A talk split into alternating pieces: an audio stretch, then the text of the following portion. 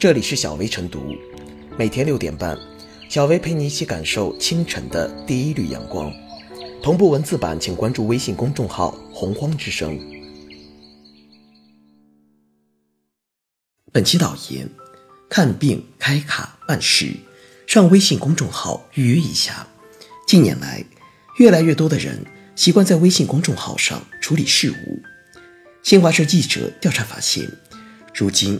不少骗子开始利用仿冒官方微信公众号进行诈骗，有的通过曲高仿名冒充正规机构，有的通过造假借用他人工商执照、法人信息注册微信公众号实施诈骗。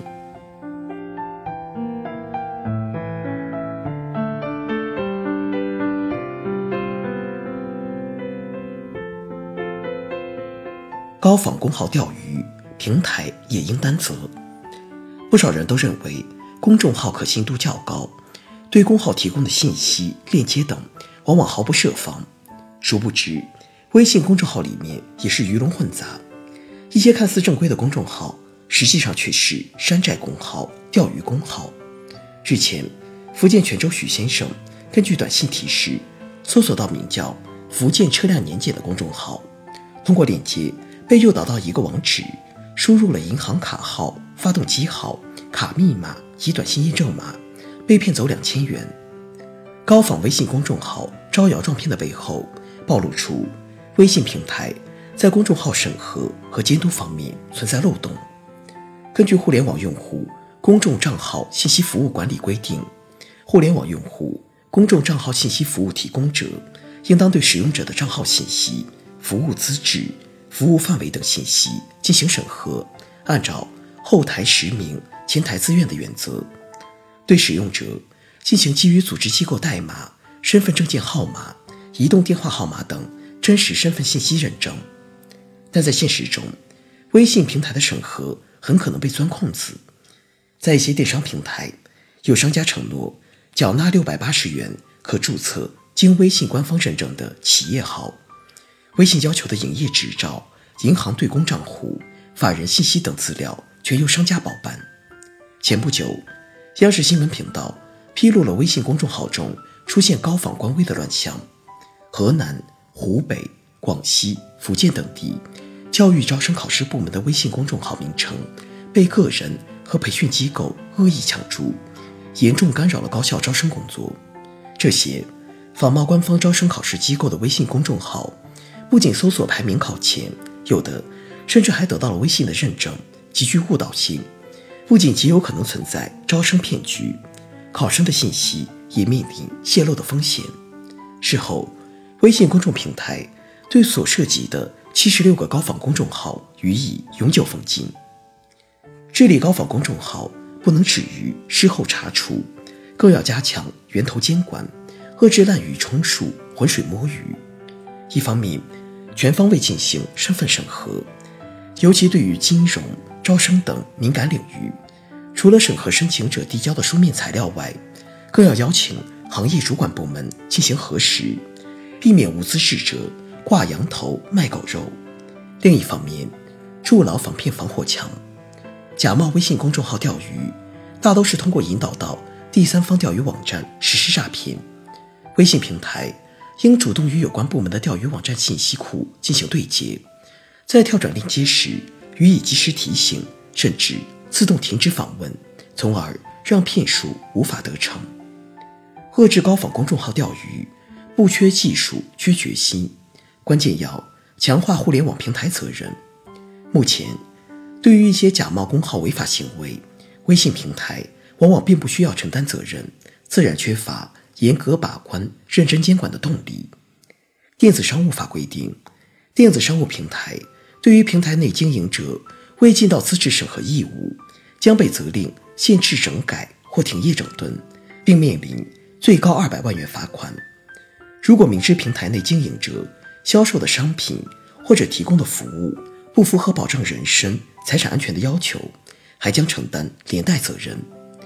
不妨借鉴电商平台的管理模式。让互联网平台因高仿公号被问责，为钓鱼诈骗承担连带责任，才能唤醒平台的责任意识，促使其扮演好守门人的角色。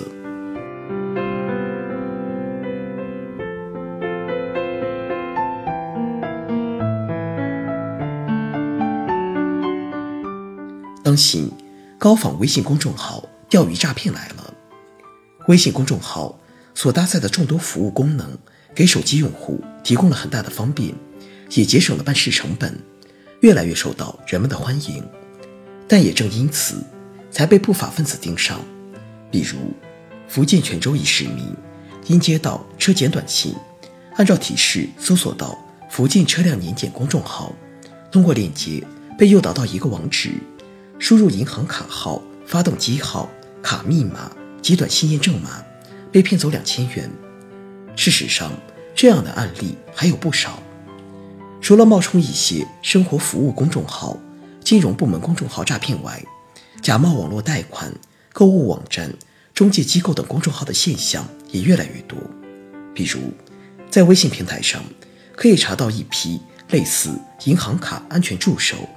动感地带幺零零八六等看似官方的公众号，但详查这些公众号的资料，才发现竟是无营业资格的李鬼，甚至已经出现黑市交易。比如，在某些电商平台上，缴纳六百八十元可注册经微信官方认证的企业号，而营业执照、银行对公账户、法人信息等资料一应俱全。高仿微信公众号钓鱼诈骗。利用了相关技术存在的漏洞和人们贪图省事的心理，规避此类诈骗，微信平台当切实负起责任。根据电子商务法等有关法律的相关规定，互联网平台要依法加强对平台内各经营者的管理，特别是对金融、政务、支付等相关行业公众号，要着重进行人工审核，提高开设门槛，避免其沦为诈骗工具。于此，微信方面不仅要有针对性堵塞公众号注册审核漏洞，还要加强对类似诈骗行为的打击。同时，需在监管执法上发力。一方面，应做好相关常识的普及，使公众提升识别骗局、防范骗局的能力，最好能掌握一定的依法维权手段。另一方面，对于此类诈骗，需发泄一起，从严打击一起。压缩其生存空间，优化互联网生态环境。另外，个人应增强防范意识，比如使用某些所谓的官方微信公众号前，先查看其更多资料，了解其认证主体资格。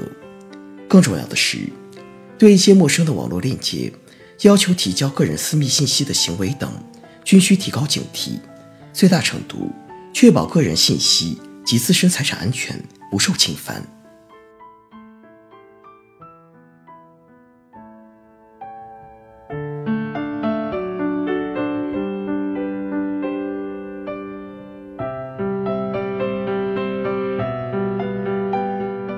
最后是小薇复言：互联网时代，微信已经融入人们生活的一点一滴。李鬼微信公众号的行骗方式，不仅给广大群众带来财产损失。也使人们对微信的公信力深表怀疑，对社会带来不安全感。群众没有防范意识，但微信平台也不能装无辜。打击此类钓鱼链接，需要平台对接国家级统一的钓鱼网站信息库，监管部门与平台协同发力。对此，微信平台要尽到基本的社会责任和义务，相关部门也要有所担当。对骗子们实施精准打击，提高违法成本，让其产生畏惧感。